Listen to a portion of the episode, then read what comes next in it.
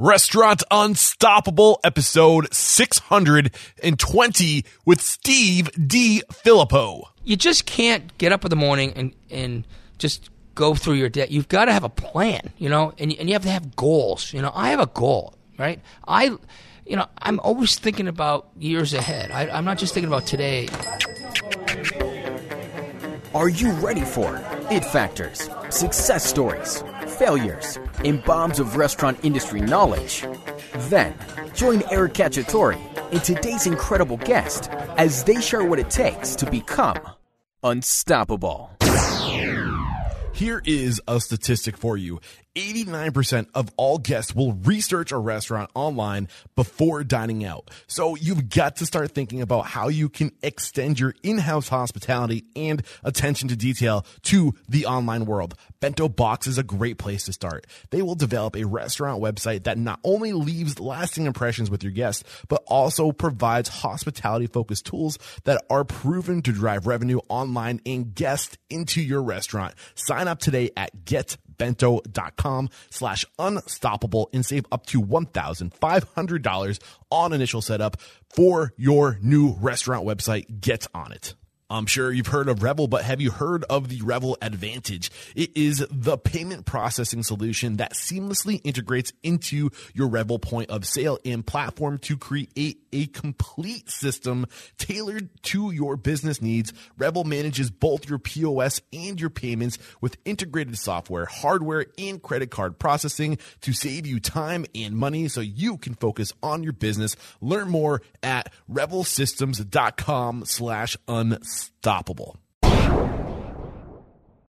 So, with excitement, allow me to introduce to you today's guest, Steve DiFilippo. Steve, are you feeling unstoppable today? I got to tell you, just being in your presence, I feel unstoppable. I mean, you are unbelievable. I mean, I think I was what the second or third interview you did. Like, how many years ago was that? That was in 2014, almost 14. six years ago. Wow. Yeah, we're going Wow. into the fifth year. That's so great. You're going to be episode 620. So uh, you, you could have just ended the next day after me. Thank God you went. You know, it's cool. Well, it's actually funny. I will link to that episode. That was episode three or four. I cannot remember. I'll have the, the link in the show notes. Restaurant Unstoppable has come a long way since then. So uh, bear bear with. Uh, Steve was great. Jeez, I hope I don't contradict what I said six years ago. I don't know. so, in case you guys did not catch that first episode with Steve, uh, Steve DiFilippo started his restaurant career at a young age and would go on to attend Boston University and Cambridge School of Culinary Arts. In 1985, he took over Davio's of Boston at the age of 24.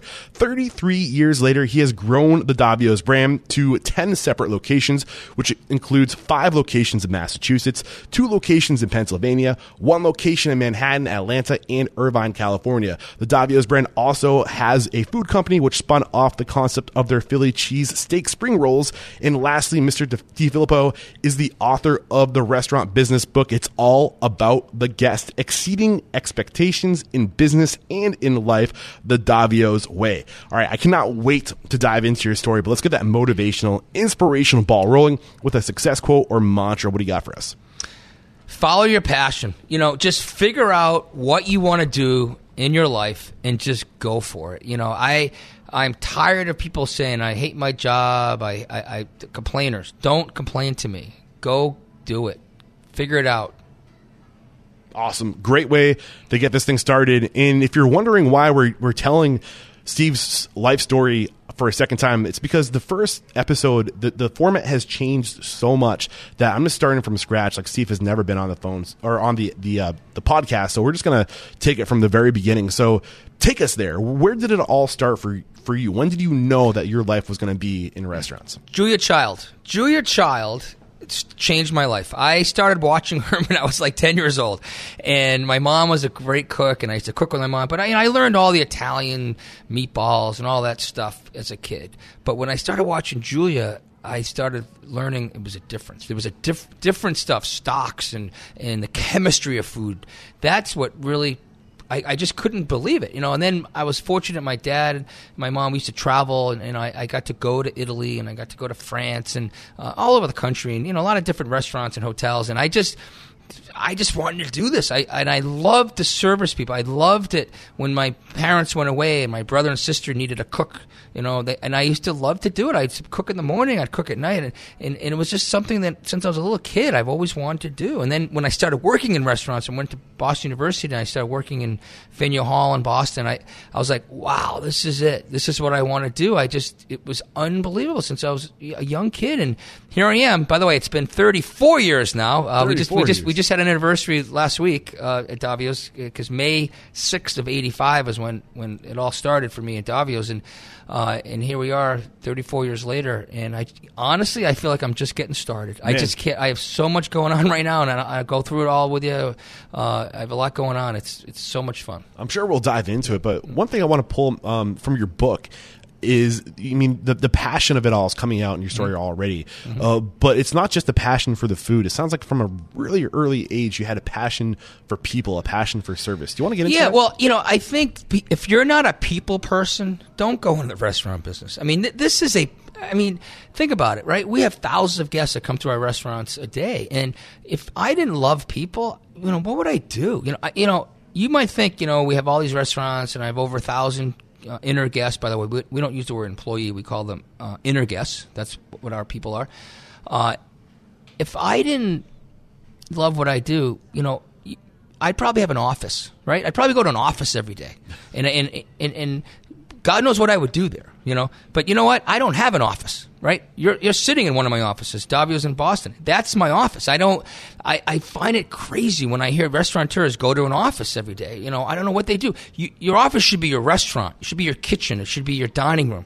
Uh, that's where you should be, you know. And that's where I am every day. And that was the mantra of our first interview. You said, uh, you know, get out of the office was the mantra Mm-hmm. that you had. And, you know, it's true. I mean, that's where the business, this is a people business. It's about relationships. And you, it's, I don't know about you, but I like the relationships that are face to face. That's why I've taken the podcast on the road. You can connect on a different level. I mean, you can connect with the emails, but why not connect on a face to face level? Just- which is changing in America because because of our smartphones. I think we're getting less and less of this. Mm. Uh, so you're actually kind of going against the grain, which which I love because this is exactly what I am. You know, I, that's why I'm on a plane. That's why I travel so much, and I'm I'm in the restaurants. I don't just have restaurants around the country, uh, just have restaurants around the country. I, I do it because uh, I love new deals. I like to meet new people. I like to do training, uh, and and it's about the people. I mean, I I just don't understand. I, I, I you know. I, I get so frustrated with some of these other restaurateurs that are not in their restaurants. I mean, you go and you walk in a restaurant, you know right away that something's wrong. Mm. That you know that the host doesn't look at you, the bartender, you know, there's no manager on the floor. You know what, what is going on? You know, and I, I just, I, I, I tell the story a lot because I get frustrated a lot because people, um, they're just not running restaurants. Because a restaurant, to me, food's important. Don't get me wrong. I'm a chef. I, I, I love food. I, I'm a nut about food. But honestly, it's about hospitality. That's why people come to restaurants. And I think that's why I'm not so worried about Amazon um, because you can't have hospitality at your house. Yeah, we can deliver your food, and our our delivery and our pickup is, is higher than it's ever been in, in our 34 years. Yeah, but it's not. Our restaurants are not down. You know, you you can't get hospitality at home, so you have to go to a restaurant, and that's the difference between our restaurant, in my opinion, uh, and a lot of other restaurants. So I want to find out how you develop these values and why uh, hospitality is so important to you. So let's bring it back to your story. You getting into the industry. Who were the key mentors you had? How did you transform during the come up? I know that you, you started in college and you worked at Seaside, correct? Correct. Yeah. So so basically, my dad and my mom obviously were my first mentors. My grandmother, my uncle. I mean, I I had such an incredible family uh, for this because my dad was from Providence, Rhode Island. He was such a great sales guy. You know, he, he talking about loving people. This guy lit up a room. You know, he just unfortunately, uh, I'm wearing his ring right now, his wedding ring. So that probably tells you he, he's gone. He just died last year. So sorry to hear that. Yeah, but he was 90 years old. It was his time. But uh, you know, I learned so much from my dad how to deal with people. You know, he was such a great speaker, and he was so much fun to be around. And Get specific. how did he teach you to deal with people? What was the key lesson? Well, he told me to pay attention. He said, when you go into a space, you go in, and I don't care if you're on the bus, you're uh, in a store, you're wherever you are, look around, look at people, look at their eyes. You know, look, you know, we would go into a restaurant and he'd say, all right, you know, he, he would test me. What's the server wearing tonight?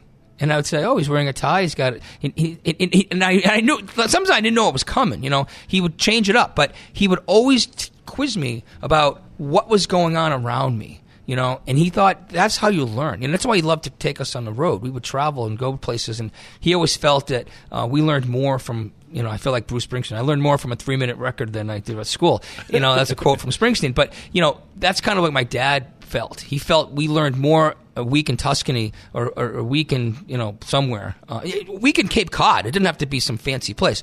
You know, it was just uh, you learned more by being away from your environment, meeting new people, people who aren't, you know, because, you know, when you live in a neighborhood, you pretty much are like those people in the neighborhood. So you need to leave your neighborhood and see the world. Perspective. Yeah, to, to figure out, you know, about the world. Yeah. You know, and that's that's really what I learned from my It sounds like he was teaching you situational awareness and mindfulness, right? Mm-hmm. And being present, not just existing, but existing and in interacting with the world around you and and being mindful of what's happening so you can anticipate needs, right? And all these little things that are so important Yeah. in the restaurant Yeah. industry. Also, you know, I, I do a lot of public speaking. I travel all over the place, and, and I do a lot of speeches. And he, he really taught me how to light up a room. You know, he, taught, he taught me how to, you know, jokes. He taught he taught me how to get started with the, uh, you know, how to how to do the the whole speaking thing. And I and you know, it's I really enjoyed that. Uh, I have a lot of fun doing that. So you, um, any other key mentors uh, during your your formative Well, years? Oh, I'm just getting started. I mean, that, you know, we, we, we, I think you know, I probably have a dozen people that really framed me, and, and you know, starting with my dad and my mom. Then I, then in high school, I had a football coach, Mr. Roden, was incredible. You know, I, I was big into football, and, and I, I played all the sports, but football was probably my best sport. And uh, so Mr. Roden taught me about uh, never quitting, you know, and, and being uh, just doing the best you can, you know, and, and not worry. You know, we never talked about winning. I, I know it seems crazy. You know, you play football. You know, he just thought, you know, you just go out and do your best. You know, and and you know, and if you win, that's even better. So of course, it's better to win. But you know what? Just do the best and, and have fun. And you know, so I learned a lot from him. And then then I went to college, and you know, I had. Uh, I worked at Seaside and Faneuil Hall, like you mentioned, and, and Bobby Hilson, uh, Jerry Feldman, who owned the restaurant. Uh, I learned a lot from them. I learned, I learned how to delegate because those guys were the best. They they had this great restaurant, but they let their people run the restaurant, you know. And I really respected that, you know. And I learned so much uh, how to run a restaurant. I got to pull a layer back on that because sure. delegation is huge. Yeah, but what specifically did he teach you about delegation and how to delegate? Well, you know, he saw my attitude that you know I wanted to learn about food costs. You know, I wanted to. Uh, you know, working the. I was. I started as a busboy, but by the time I left there, five years later, I was the head chef. So I, I went through that the whole thing. I started busing, and then uh, I started working in the kitchen, doing prep, and then I was became a server, and then so I was kind of doing both at the same time. Uh, and they just let me go. You know, like uh, you know, this is back in the days where you didn't have to worry about laws about getting paid and you know internships and now it's very difficult um, with with how things work with this kind of thing because I used to just come in on my own you know and uh, I would come in and learn inventory with the chef and I'd go in the office and they just let me do whatever I, I wanted you know but you know I, I it wasn't like I was in their way, you know. I maybe I was. Now that I look back on it, I just, but but I I, I think that he he saw that, uh, you know, I had it in my eye. You Yeah, know, well, and, I- and he knew that I was going. And it's funny. I still talk to this man. I mean, he's retired now. He lives in Florida, and and, and I still talk to him. This is this is forty years later. Yeah, I think there's. I'm happy you're going here because I do think that is a two way street delegation. Uh, you have to get out of the way and just just let people go, like you said. But at the other, on the other side, you also got to be that person that's looking to take initiative, that's looking to come in and learn, that's looking to to not be told but to ask, right? Well, and it well, sounds see, like you're yeah. that kind of person. Well, Eric, I wasn't really worried. But it wasn't about money for me. You know, I wasn't. I wasn't trying to make more money or anything. I, I was just a knowledge crazy person. I, I am a. I ask a lot of questions. You know, I drive people nuts because I I'll be you and I'll get in a car and we'll go somewhere. I'm in an elevator. I, I'm constantly asking people. Do you never kind of like a Seinfeld sir? You know, I, you know, why do you think this is or why? You know, I just have a lot of thoughts. You know, and I just things come to my head and I talk and I talk to people and I, I, I meet people in the craziest places. You know, I uh, and and I think it's because I'm my original thought about my dad is, is paying attention uh, and, and getting involved. Yeah. So we have all types of listeners. So if you're listening to this as a restaurateur or as a leader, as a manager, uh, you know, get out of the way, give your people the room to grow. But on the other side, if you're listening to this as an aspiring restaurateur or leader, ask questions, take initiative, be curious.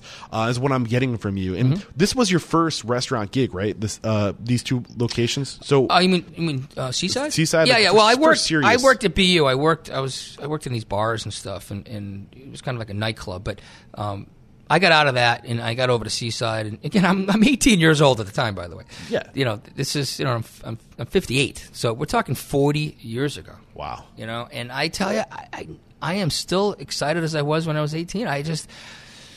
You know, people keep. I keep getting the question. You know, Steve, when are you going to get out? When are you going to sell? You, you know, all these crazy. um, Why would I do that now? You know, things are just, you know, just getting going here. just You know, I just. I really feel that way. Because the other thing is, what else would I do? You know, I just love what I do. I love that mentality too because it's those people that feel like they've gotten there, like they've reached the point, Mm-hmm. and that's the point to get to, and that's where it ends. That always gets surpassed because the truth is it never ends, and this industry is constantly evolving too. So I mean, you ever, you ever see edge- people who are retired? They look retired, don't they? I don't want to look retired. I, I just don't. You know. I love it. So.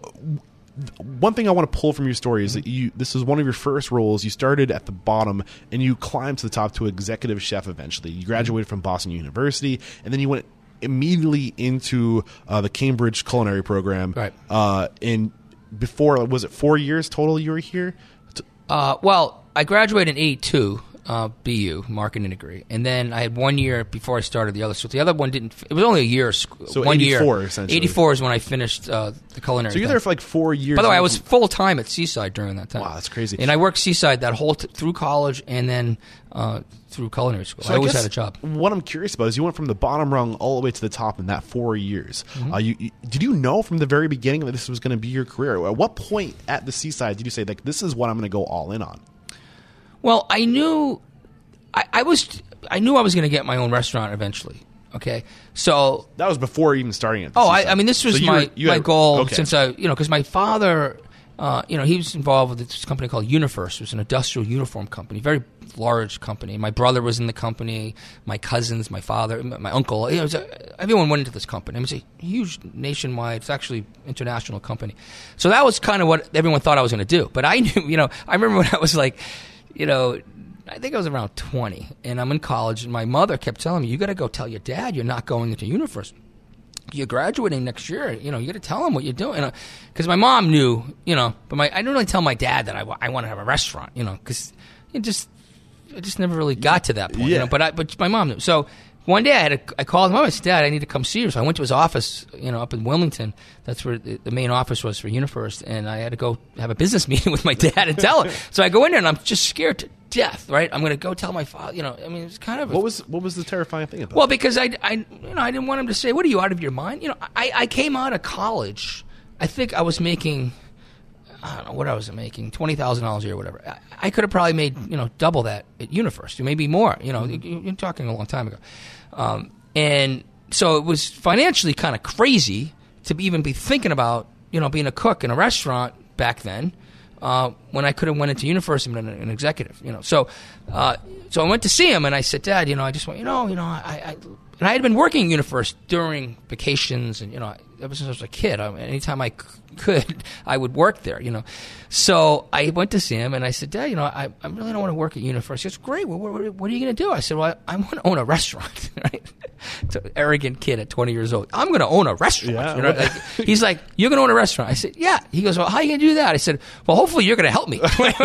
and so he goes, "You know, Stevie, um, whatever you decide in life, I'm, I'm there." yeah, that's awesome. And, and it was like a nothing conversation. When I say nothing, it was probably the most important conversation in my life. But he, uh, there, there was no second guessing, no like, what are you out of your mind? You know, he, he saw my determination. He knew how, who I was, and um, that I'm passionate, and, and he knew I'd be successful. He just knew it, you know. So four years later, I ended up coming across Davio's. You know, I, I don't know if we want to go into that whole story now, but it's kind of a long st- story. Well, I am curious how you found this operation because from the research I did, it sounds like Davio's had a really good reputation. Mm-hmm. Uh, they were in business for maybe four years before you you came and took Uh, over. pretty much, yeah. So what happened was the original owner opened in '79, uh, uh, late '78, early '79, and then uh, he lost it after a few years. Uh, he had some personal issues, and then the manager uh, took it over. He got some investors to come in, and, and he owned it for a few years, and then they they just ran it to the ground. It was just a lot of issues. So maybe this is a good So- point to take a quick break to thank our sponsors, and we'll be right back to kind of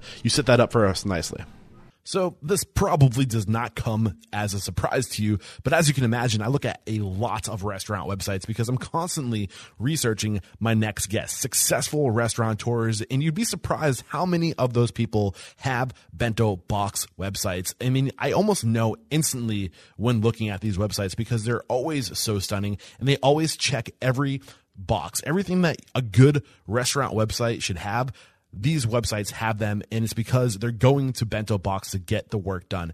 And not only will bento box leave a lasting impression with your guests but bento box websites come with hospitality focused tools that are proven to drive revenue online. With bento box you can easily update menus promote events share press sell gift cards take catering orders and book private events directly from your website. Bento box puts you in control so you can focus on what matters most your restaurant. Bring your restaurant's hospitality online with bento box by signing up today at getbento.com slash unstoppable and save up to $1500 on initial setup for your new restaurant website all right, so we're back, and you were just talking about how this opportunity uh, for Davios fell into your lap. So take it from Now let's go back. It was a very small restaurant. You know, it's not like now. The the restaurant was about thirty five This hundred is square the original feet. location. we're No, no, we're not. We moved here seventeen years. Oh, that's ago. right, that's right the right. original one was on Newbury Street. so right. you know, it was a very small restaurant. We had about fifteen people in the company, like just tiny. All right, How so many seats was it?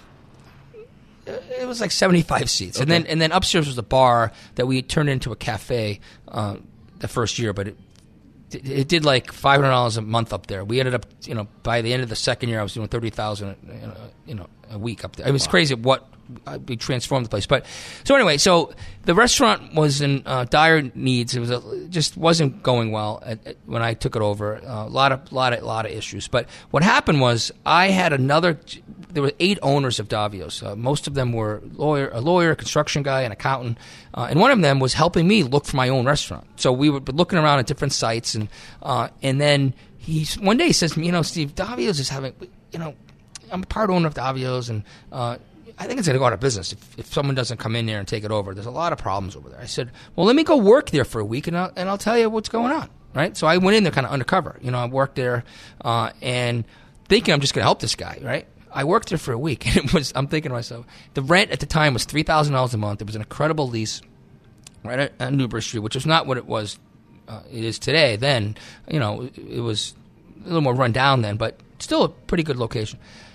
After a week, I, I was like, wow, you know, I'd love to take this place over. This is what I should do, you know. So I went to him. and I said, you know, I'd, I'd love to to be your guy here, and uh, you know, I'd like to be the owner as well. So I met with the the main guy, uh, and he says, "All right, this is what we'll do. We'll offer you like an eight year deal. Uh, you'll you'll after like eight years, you'll own fifty percent. A lot of this whole like craziness, right?" So I so I thought about it, and then I worked there another week. I said, "Let me work there another week, and let me t- let me tell you afterwards." Right. So after another week, I realized that the problem was all these owners and all these people who were involved. But again, this restaurant's doing they were doing about twenty five thousand a week. I mean, not very busy, okay, but they had all these hands in the till. I mean, it was really bad, right? So plus there was a lot of drugs. There was a lot of a lot of issues there, and I tell I tell the story in my book. It's just really uh, troubling. You So that's one of the things I really want to get into. Yeah. Um, more than how this opportunity presented itself to you, but a lot of things. I think what.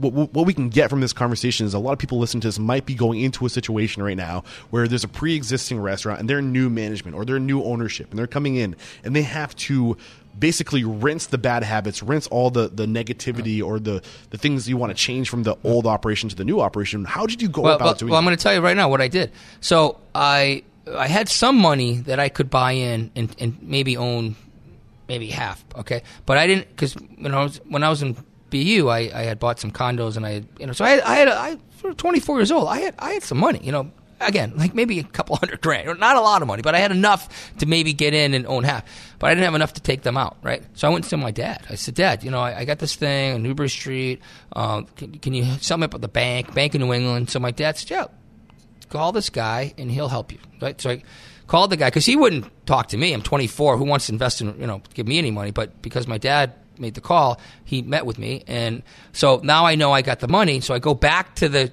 head of the Davios thing, and I said, look, uh, you know the problem with this restaurant. The problem is you people is the problem. you guys need to go. You, all of you need to go. I mean, the managers, the, the owners, the You chef. fired the chef after a couple I- days, Yeah, right? a couple of days. It, it, it was just a whole disaster, right? And and he agreed. The guy says, you know what? He, he, he goes, you know what? Uh, this place is going to go down. So he, he, in his mind, he's thinking, you know, if I get anything out of this kid, uh, it's better because you know a few months from now I'm going to get nothing, right? So he thought he screwed me, right? It's really what he thought, you know. When I look back on it, so I ended up getting him some money, and I bought the whole place out and got rid of everybody. And within, you know, I mean, I would take out someone every day. It was amazing, and I brought in my own people Yeah. who, who were passionate and good people. And uh, you know, the first week I fired the best server because he was he was not good chemistry. He was all about himself. He wasn't a team player, you know. And I knew he had to go, and and I got everyone's attention when I did that. Yeah. I set the tone. In fact, the first chapter in it's all about the guys to the set the tone yeah. because you need to set the tone when you buy any business and Yeah. say, okay, this is what we're gonna do. You know, and uh, even though the place, you know, the food, it wasn't that bad, you know, but they were all kind of like misfits, you know. They used to party all night. I mean, it was just, I- can't even tell you what a disaster it was. So you basically just reset the culture. And Yeah. one thing people There was no culture. well that's well I mean culture culture is always no matter what is Yeah. the situation like It was bad culture. Exactly. Yeah. You know like your culture is is omnipresent. It's Right. always there. Uh, and it doesn't matter what you wrote down in your operations manual. What your culture is is what's happening right now. The goal is to make whatever is in your operation manual be reality, but the reality of your situation was it was shit. Yeah. So We can swear? I, I do. Sorry, I should have warned you. Uh, so basically, I've never uh, sworn on the radio. uh, that's the beauty of podcasting. Okay, yeah, right. So um, basically, Shit. I, did want to, I always wanted to say that. so you you basically stripped it and you said we need to get new people in here. We need to create a new reality, new new energy. Um, By the way, I, I like what you just said. There's a lot of people that write these manuals and they have a job description or they have their, you know, what the company's all about and they don't follow it. I see that a lot and it's very troubling for me. So for in, I I mean, this is going back 1985. Um, I'm not sure what the hiring scene was like then versus what it is today. Maybe it's more difficult today to. to would you agree or disagree with that statement with the the hiring shortage? I would say it's harder today. Yeah. So. With it being harder today, what's your advice for that person that has to strip the current culture and reset it with new people and new energy? Well, you, you, you first of all got to think about who you are. You know, what what do you want to project? What you know, what is what is your company about? You know, and you really got to write it down. You know, you you got to think about, okay, this is my or this is what how I want to be. This is my company, and you got to stick to it. You know, you can't like have, you know, Mary, your next door neighbor, gets this, and Joe, your friend from college, gets that. You can't have any of that. You know, I, some of my toughest decisions was firing some of my best friends mm. who who just did not want to get part of the chemistry. You know, they thought that they could just do what they wanted, or, or it, it didn't matter. The brand, Davio's brand, is bigger than me. It's bigger than all of us. You know, and I and I've had to explain this to some people sometimes. Like, you know, you can't just wing it. You Yeah. know, you really got to have it together. You know, and uh, I, I learned that a long time ago. And it sounds like the best way to have together, from what you said before, is, is getting it down and writing it down and setting it right. Whether it's culture, or systems, processes. Uh, what's your advice for that? Getting it down.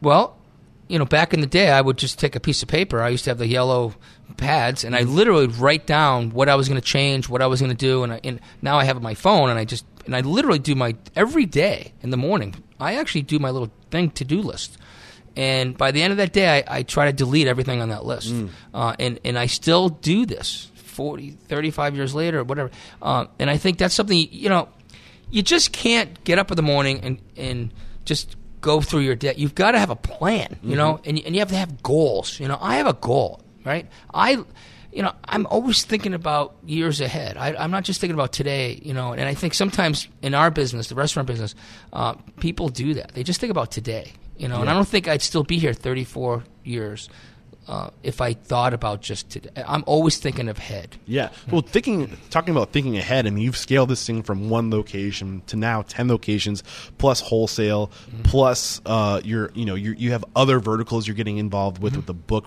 uh, being a an author. Uh, let's talk about that that scaling and that evolution. Right. Well, we Um, actually have two being built right now. We're op- we're going to open a JetBlue terminal right here in Logan Airport. Uh, that'll be open later this summer, and then this fall we're doing a big new restaurant, the biggest restaurant I've ever built, uh, on the seaport and right on the water uh, in Boston. Wow. And that's going to be about sixteen thousand square feet. It's, Wow. it's really big, and uh, we're excited about that. Uh, it's it's going great, and uh, and then we have another restaurant next year is going to open up in North Dallas, and then and then after that we're doing uh, Virginia, Tyson's Corner, and then Pittsburgh. I mean, I have five restaurants right now that are all in the next year, two years, and, and then of course we have the, the products which are Yeah. just off the charts. We'll get into the present day, but what I'm curious about is you opened the first, or you took over the first location in 1985. How long did it take you to go from one to two? Uh, three years. So in '88, we opened in Brookline. I bought a building. I learned a lot. You know, I bought this old. Uh, it was an Irish bar that had been there for 20 years, and uh, it was really. It, it was a great thing for a while, but the problem was it was a very expensive building. I owned the whole building. And here I'm 27 years old, and I buy a building. I mean, it was just it was incredible, but uh, it needed a lot of work, uh, and uh, it, it was it was hard um, to pay the bills because even though we were doing great numbers, we were you know, a few miles outside of Boston. But the problem is people didn't spend there like they did in Boston, so we would be packed. But the check average was lower, and it was hard to pay for this whole building uh, with that one restaurant. In fact, I've never bought a, a, restaurant space again since then because So- it, it just didn't work. How'd you know you're ready for the second location? What things happened within the business to re- so you could remove yourself from the day to day to work on opening that second location? Well, I had the people. You know, I, I had I had the chef. I had I had managed. I had people who wanted to grow with me. You know, and um, and and I also grew up in a family with my father and my uncle and my cousins. They- grew from Dorchester, Massachusetts. Uh, Unifirst. In fact, it was called Interstate Uniform at the beginning, and then it went public in '84 and became Unifirst. And so I saw this little tiny little uniform company grow all over the country into Canada and Europe, and so it was kind of in me. You know, my father was that's what he he was an entrepreneur. You know, he he grew this thing with my uncle, and uh, that's kind of what I want to do. I I. I I knew that one restaurant, two restaurants was not going to do it for me. Not, not that there's anything wrong with that. It's great owning one or two restaurants. It's just I I had in my blood to kind of go to new new states and new. You know, that was always in the plan. You know, I'm I'm basically living my dream, which is, you know, sometimes I just I, I just can't even believe it that I'm sitting here, you know, 34 years later, and it kind of all came out. You know, it's all it's all worked out. You know, So the, the big thing I, I took from that um, is the people, and it sounds like you know you from the day one you knew we got to get rid of these people, and you injected the business with new people. Uh, how did you find those people? What were you doing to get the right people on your team? Well, I had some people from Seaside, right? I had I had a few couple servers from there, th- actually three uh, from there. I, I actually kept a couple people from the original Davio's that actually still work here. Imagine Oh, wow. that, thirty four years. That's Tonino and, and Jaime. Uh, you know, Jaime, he's in the kitchen. He's been in the kitchen since I started, 34, 35 years now. He's the guy that makes the bolognese and the sauces, and you know, he has like seven weeks vacation because every five years I have another week. You know, Were these guys So- from Seaside? Uh, no, they were Davio's. They they they were there when I came in. Okay. So those two guys out of the fifteen, you know, they're, they're still here, uh, and they're great guys, and you know, they they wanted to work with me, and they So they, they, got made it. the cut. They weren't. Yeah. Well, okay. Tony actually, I tell the story in the book.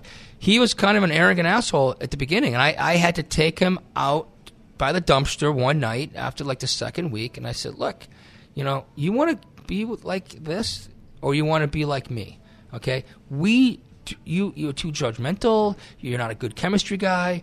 Uh, you're it's all about today with you. You know, you're trying to you're basically ripping people off by making them spend too much money. You know, I don't think like that. You know, I think for the future. If I'm going to be here for my whole life, you can't think about you know. So I had to really give it to this guy. Yes. You know, and and and I said, look, tomorrow, don't come here. Don't you're you're done. You know, Yeah. just like Oh. everybody else. You know, I gave it. I gave it to him really hard. And guess, what? He came in the next day and he said, "Can I talk to you?" I said, "Sure." And this is Tonino, this Italian, who, uh, my opinion, is the best server in the world. Um, Thirty-four years later, he's still we're here, and, and and he came over to me and said, "You know, I just want you to know, thank you for yesterday. You're right. Uh, I started to be more like the people that aren't here anymore. That you got rid of all of them, and and I and I I want to I want to be with you. I you know, and that's what happened. He's and he, and he did it. Steve, I'm loving this conversation. And one thing I love to say is behind every great restaurant's a great person. Mm-hmm. And the greatest restaurants, what they do is they recreate themselves and others. And they Mm-hmm. take the best parts of them, the, the core values, right? The, the, the, the, the passion, the vision, whatever it is, they and they they inject that into the people. And that's what you did. You said you Well, I'll give you some examples, like smoking. Right? Everybody smoked, and I thought it was disgusting. Okay, so I I encouraged everyone to stop smoking. You know, I said, look, you know, there's this smoke classes you can go to. I'll I'll pay half, you pay half because you need to you know have some money in the game. Um, you know, I had some people. I had everybody quit smoking because to me, there's nothing worse. Than you're sitting at a table and a, and a server comes over who was just smoking out the back. You know, I, it just it's just It- you know. it- the stink so, stays on. Yeah, but that's you know f- more hospitality for a restaurant. But your health, okay? I'm sorry, it's not healthy to smoke. I don't know. Is this is this like a newsflash? You know, I mean, you know. So I, I really I try to change people to help them be better. You know, like health insurance, right? There was no restaurant in the '80s paying for health insurance. Right, there just wasn't happening. You know, uh, vacations. There was no one. You know, I, I wanted a real company because again, I came. My father's, you know, their business was a real company. They had health insurance. They had vacations. You know, uh, they helped people save money. You know, so that's my idea. Was like, you know, even though we had 15 people, I helped them get, you know, we we had a health insurance policy. I remember the first day, I said, guys, does anyone here have health insurance? They didn't even know what it was. Man. they like, what do you mean? You they all went to the emergency room if they got sick. They never went, they never Yeah. had doctors. I, I said, when was the last time you guys went to the dentist? None of them had a dentist, right? So I gave them dental, you know, all these things which I, you know, I have, you know, now I have over a thousand people on the planet. It's crazy what, what has happened over these years. But at the beginning, uh, it was something that none of these people ever heard of. Yeah. So the big things I'm, I'm getting from you in those early years, from going from one to two, is recreating yourself in your people, and then and getting the people, and, and having that people dependent business early on. And the other thing is just care for your people, Yeah, right. and, and and provide value to your. But people. by the way, don't grow because you think you have great managers or chefs. Don't grow because you think uh, these people are going to leave you if you don't get another restaurant. That's not why you should do it. You should do it because, first of all, you think you work a lot with one restaurant. You're going to double. It, it, you work so much harder when you have two restaurants. I mean, never mind the financial stuff. I mean, I've seen a lot of people say to me, "Well, you know, if I don't get that other restaurant, I'm going to lose that manager. I'm going to lose that chef." Well, you know what? too bad. Don't go into a bad restaurant deal or because you think you're going to save this person. They're going to probably leave you anyway. Maybe not this year, but two or three years, they're going to leave. You know, I mean, that's, that's what happens. You know, you have to know how everything works, right? I know how. I mean, I've had great people with me, and they and they've left. They've opened their own places, or they've gone work for other people, um, and I've never worried about it because I'm the original guy. You know, I know how all the food works. I know how our our th- our brand is. So I've never really worried about that. you Yeah. know. So one other thing I think is um, worth getting into. You know, you went from. Thank you for for diving into that, by the way. But I mean, I want to before we go to the speed round, I want to talk about scaling your business uh, from one to two to three locations to now you're at ten locations. Uh, you're, you're you have the time to write a book. Uh, you're, Mm-hmm. I did not have time, but I did it anyway. you did it anyway. So what? Like, take us through like the next level of scaling and how you get from that level. Okay, first thing is you need money. Mm-hmm. Okay, you need a lot of money if you're going to do another restaurant. You better have a lot of you. be- That first restaurant better be making a lot of profit. I mean, like a ton of money. is there a number like a, a fixed well, number we can? Well, I. I like to say ten percent. You know, bottom line in our business, you know, the industry average is like two and a half, three percent. Mm-hmm. You know, um, but our restaurants range from 10, 15 in that range net profit. So you know, ten percent is really what you should be, and you should have a nice savings account. You should be putting money to the side. Uh, you should be very healthy. You're paying your bills thirty days, if not 15 days, 20 days. You know, you really want to be very, very, very healthy before you expand. Do not. Exp- you know, I have other people say, "Well, if I do that other restaurant, I'll make money that'll help me." The first, no, no, no, no, no. I, I, I, I, sometimes I just like, I, I don't understand what they're saying. You know, like you, you, okay, you're not making a lot, so you think the second one's going to help you with the first one? No, no, no, no, no. That first restaurant has to be incredibly Yeah. profitable, and you have to have incredible people because all of a sudden you're not going to be there. So, with me, I, you know, right now, if I walk out in that dining room, I might know a few people because you know I, I'm I'm known here, but most people I don't know anymore. I mean, mm-hmm. it's such our brand is so strong. Now, if you walk in the dining room and you know every single person there in your restaurant, that's not a great sign because what happens when you go to the other restaurant and you're gone? What are they going to do? You know, so yeah, they're so depending on you. They're, they're yeah. depending on that relationship. Yeah, yeah. So you, you know, I mean, I know it's important to, be well known in your restaurant, but you really want to be diverse and not have it all you. You're not the only person in your restaurant, right? You need to get people to Right. develop relationships with Right. the head Right. bartender. And, I, and I'll tell you what, I, when I when we came here, you know, we moved here 17 years ago. It's a, you know, this restaurant's like three times the size. of the other. I knew we had made it when I didn't know one person in the restaurant. I Mm. was like, wow. I mean, I'm talking about guests who came to that front door. I didn't. We had about 300 people here one night, and I didn't know one. Not one person knew who I was, and that to me is a success. That's when I knew that it wasn't all about me right? And and they were here for the food, the ambiance, the hospitality. They were here because it was Davio's, not because it was Steve DiFilippo. You know, that used to scare me because how do you grow? How do you get that second restaurant if the first one is all you, right? And that's why a lot of restaurants tourists fail that second restaurant because they haven't figured that out yet. You know, they go and they do that second restaurant, right? And they're not at the first one. The first one starts to go down because they're not there anymore. You know, uh, my, the- you know, I think a company should work just as good, if not better, when you're not there. What was the key thing you did to get to that point? If you can narrow it down to maybe one or even two or three things if you have to. Well, when it, to go to the second restaurant, Yeah. well, I saved a lot of money. I mean, I, I, I try not to use banks as much as I can. I mean, I did I do use a bank here and there, but First Republic's my bank. But uh, I think you need to have money. I mean, uh, I, I, We, I, uh, I was actually more interested uh. in how you got to the point where you made it in the sense that not everybody was relying on you being there. How did you bridge that gap, getting to that point where Well, I started needed to be taking a? Mm-hmm. couple days off. That that's you know I used to work like every day, you know, and I would take maybe Sunday nights off or something. Uh, and then because you, never really know, you know, you start taking days off and see how it, you know what what happens, you know. And uh, so I saw that you know it didn't really matter. You know, I was off and and the restaurant still did great. We still packed. We still had to wait. You know. So that's a really good indication that Yeah. you cannot be there, you know. And I'm, I'm not saying go goof off. I mean, I I do these drive-bys a lot in our restaurant. I'll come in, I'll, I walk to the dining room, I talk to people, and, and I go to the next one. You know, I I, I learned that from Wolfgang Puck, by the way, because he he does that. Yeah. So we have Steve uh, for a short window today. I want to make the most of our time. There's one thing that's really kind of uh, nudging me right now. One thing I want to get from you before Mm-hmm. going to the speed round. And in your book, you talk about the importance of staying fresh. I think that's another secret to Mm-hmm. Your, yeah to your success. Over 34 years now in business, staying fresh. How do you stay fresh? Okay, fresh? this this is a great question because it kind of goes back to your first question about my dad, right? What I learned from my dad, paying attention. You can't have your head in the sand today.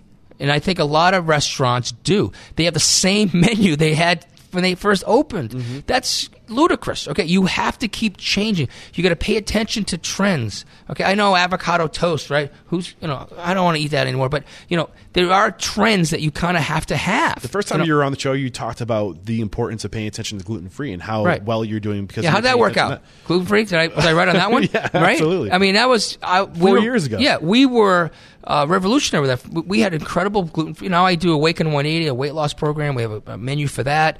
Uh, you know, we, we I'll give it. I'll give an ingredient. Farro. Okay, farro is an Italian grain for a salad. All right. If you asked me three years ago, four years ago, what farro was, I would. You know, and I'm a chef. I I, I, I wouldn't have known what it was.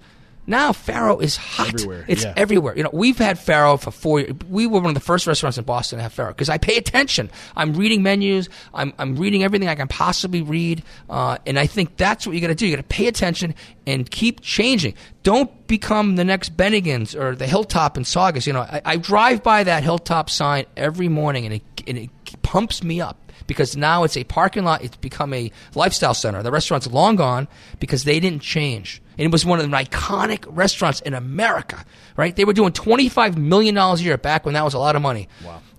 So That was a joke. It's still a lot of money. So, what were your two? What are your two favorite resources to stay plugged in to to stay up with what's going on? Well, I think the internet. I know that seems kind of a, a big thing, but uh, you know, back I used to travel a lot, and I would go to cities. I would just go to Chicago for three days, and I would go to every restaurant I could. You know, and I would, and, and not, you know, I, I was cheap. You know, I wouldn't just go eat five courses. I would go and sit at the bar, order something, grab the menu. You know, and then I would go I, some nights I'd go three or four restaurants just to get as much knowledge. Like now, you don't have to do that anymore. We have this thing called the internet. Right. Okay. So what you do is you you can go on uh, a lot of different sites and figure out what the best restaurants are out in different cities, uh, and, and look at their menus, pay attention. Go to the library, get books, or go to the bookstores. There's a lot of books coming out, you know. So I'm always doing that, and I'm also, you know, you still need to travel. I think it's really important to travel. So absolutely 100% agree with you. Uh, get out there, experience, go to the restaurants that people are talking about. Right, and don't go like if you have a week off, don't go to like the Bahamas and sit on the beach for a week. You know, look, I know you might not do that every once in a while, but you, you if you're young and you want to learn, the only way to learn is to get out and travel. I love it. So there's one question I'm asking all my guests before going to the speed round. This will be a true speed round today. But mm-hmm. that question is, how have you transformed? The, the mission statement of Restaurant Unstoppable is to transform the industry. We do that by making pe- an example of people like you. So how have you transformed over the past 34 years?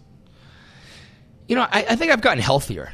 I think, you know, I think I have really, th- I think about, you know, I, I, work out every, I run every day. I, I, I watch what I eat. I, I don't drink as much. I, I think I've transformed personally, my own self. Um, but I've, I've, I've kind of settled down, with, you know, even though I might sound crazy and passionate, and, you know, I am a little nutty, but I, I've kind of settled down a little bit, um, with how I think, you know, and, and even though I just said you need to keep changing Self-awareness. Yeah, but, but yeah, I've just kind of got more relaxed, you know, because I think I was a little crazy. Yeah, I love it. This has been a great conversation. We're going to mm-hmm. take one more break to thank our sponsors, and we'll be right back. So, Revel Systems is a complete POS built to help grow your expanding business. I stand by Revel, and I can tell you why it's so great, but I'd rather get my man Colton Schultz, who's with Grain Junction Subs in the Craft Cave, to tell you why he loves Revel. We have been working with Revel for several years, who has partnered with us to streamline our operations. We have implemented delivery management, employee management, sales reporting, kitchen display screens, and so much more. We also utilize mobile order takers and kitchen display systems that are extremely customizable. Nice. So, if there's just one thing that you love the most about Revel Systems, what would it be? It's definitely their vast reporting abilities on the back end. We utilize a lot of the reports such as speed of service, taxes, sales reports, labor reports. It's all there to help you run your business. Beautiful. Guys, and if you're listening to this, Revel works with businesses that are looking to implement cutting edge technology that helps increase revenue, improve efficiencies, and enhance experience of their employees and their customers. To learn more, head over to revelsystems.com slash unstoppable. All right, we're back. And the first question I have for you is what is your it factor, a habit, a trait, a characteristic you believe most contributes to your success? I run every morning. I, I, oops, I didn't want to say more than that. I run every morning. Four miles still? Ah, more than that now. I'm up to like seven. There you go. yeah. That's awesome. What is your biggest weakness? I eat too much. Well, good thing you run four miles every morning. What is one question you ask or thing you look for during the interview process? I ask, what do you do to be philanthropic? If somebody is philanthropic, we want them in this company. What is your biggest challenge today? Finding the right people. Share one code of conduct or behavior you teach your team, a way to be, a way to act. Be yourself. What is one uncommon standard of service you teach your team? This is something to do to go above and beyond what's expected. Do whatever it takes. Uh, eye contact. Never say no. What is one book aside from uh, It's All About the Guest? And I think the last time you were on the show, you also recommended Danny Meyer's Danny Setting the book, Table. yeah. Is there another book that you can share with our, our audience? Yeah, Tom Brady has a pretty good book about getting healthy. All right. Uh, and what is one thing you feel restaurateurs don't do well enough or often enough? I don't think they take care of their people as much as, as they should. I, I think our industry um, sometimes they forgot how they got there. What is one piece of technology you've adopted within the four walls of your restaurants that has a, had a huge impact on operations, communications, uh, anything along those lines, profitability that you can share with us? The last time you said your smartphone. Cameras. What's the impact of having the cameras? You know what? It keeps everybody on their toes. Everyone knows everything's being filmed all the time now, and uh, there's just no more bullshit. You know, I didn't do this. I didn't. It, it just it, Accountability it- and honesty, Yeah, it really does. Not that we didn't have it before, but you know, I've had people uh, spill their guts when I say, you know, we have it on film, and then all of a sudden the honesty comes. You know, so it, it's really important to have cameras. So this is the last question. It's a doozy. Are you ready for it? If you got the news, you'd be leaving this world tomorrow. Ah. All the memories of you, your your memories, your work would be gone with your departure, with the exception of three pieces of knowledge you could leave behind for your legacy and for the good of humanity. What would those three pieces of knowledge be that you would leave behind? Well, it would be sad if I left today. Yes, it would. That, that would not be good. But, you know, three pieces of knowledge, that's a really tough question because it, it's just impossible to do three. But I, if I had to say three pieces, I would say, uh, like I said already today, is that uh, you have to love what you do. Uh, I, I, think it's really important that uh, you, if you look at all the successful people in this world, I guarantee you they love what they do. Uh, I, I think it's very difficult to become successful in life, in marriage, or in, in financially, or, or whatever, uh, unless you love it. Right? You, you, marriages don't work unless you love your wife. Right? You know.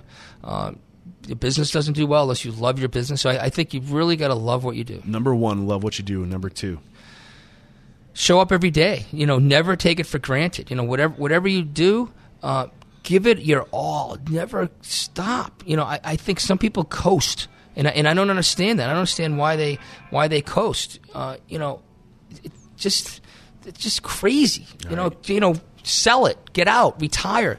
Don't, you know, just get out of it. love what you do. Show up. And what's number three? Don't forget number one and number two. No.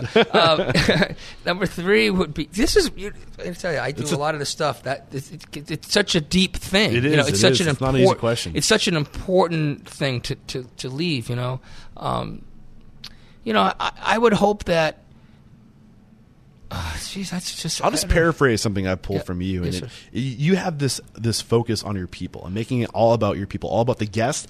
And you already pointed out once today that it's not just the guests that come in th- through the front door; it's the guests that come in the back door to yeah. your, your, your well, people. Right? you know, my third thing would be never forget where you came from. You know, I, I think you know, obviously I'm doing okay, you know, but if anything, I'm probably more humble now than I've ever been. And, and I think stay humble. Mm. I think that's important. Steve DiFilippo, this has been a great conversation. We wrap up every chat by calling somebody out. So, who is one independent restaurant operator, somebody you admire and believe would make a great guest mentor like you've made for us today?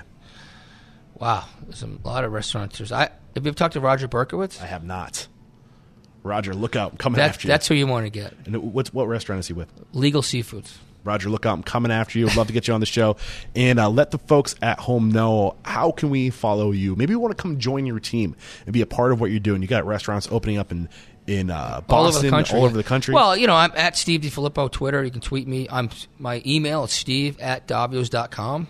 You know, I'm accessible. I mean, people email me all over the place, and uh, you know, so just email me or if you want to tweet me, you know, whatever you want to do. Uh, I'll get right back to you. I guarantee it. I do. Steve, mm. thank you for coming on the show for a second sure, time, for sharing you. your story, for for making us all better with your story. Uh, there is no questioning, my man. You are mm. unstoppable.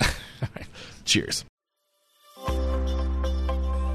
All right, there we go. Another episode in the archive here at Restaurant Unstoppable. I hope you all found value. Before I let you go, I have to remind you please sign up for the Restaurant Unstoppable email list. That is where you will never miss an episode and you get the behind the scenes of what's going on here, where I'm at, what's on my mind, and what the future of Restaurant Unstoppable looks like, and you can have an influence on that. Don't forget to connect on social media. That's slash Restaurant Unstoppable on Facebook and at Eric Cacciatore, E R I C C a C C I A T O R E on Instagram. But the most important thing you can do to support this mission of inspiring, empowering, and transforming our industry is by sharing this sucker with anybody and everybody you know who's aspiring to be great in the industry. All right, thank you so much for sticking around this long. Until next time, peace out.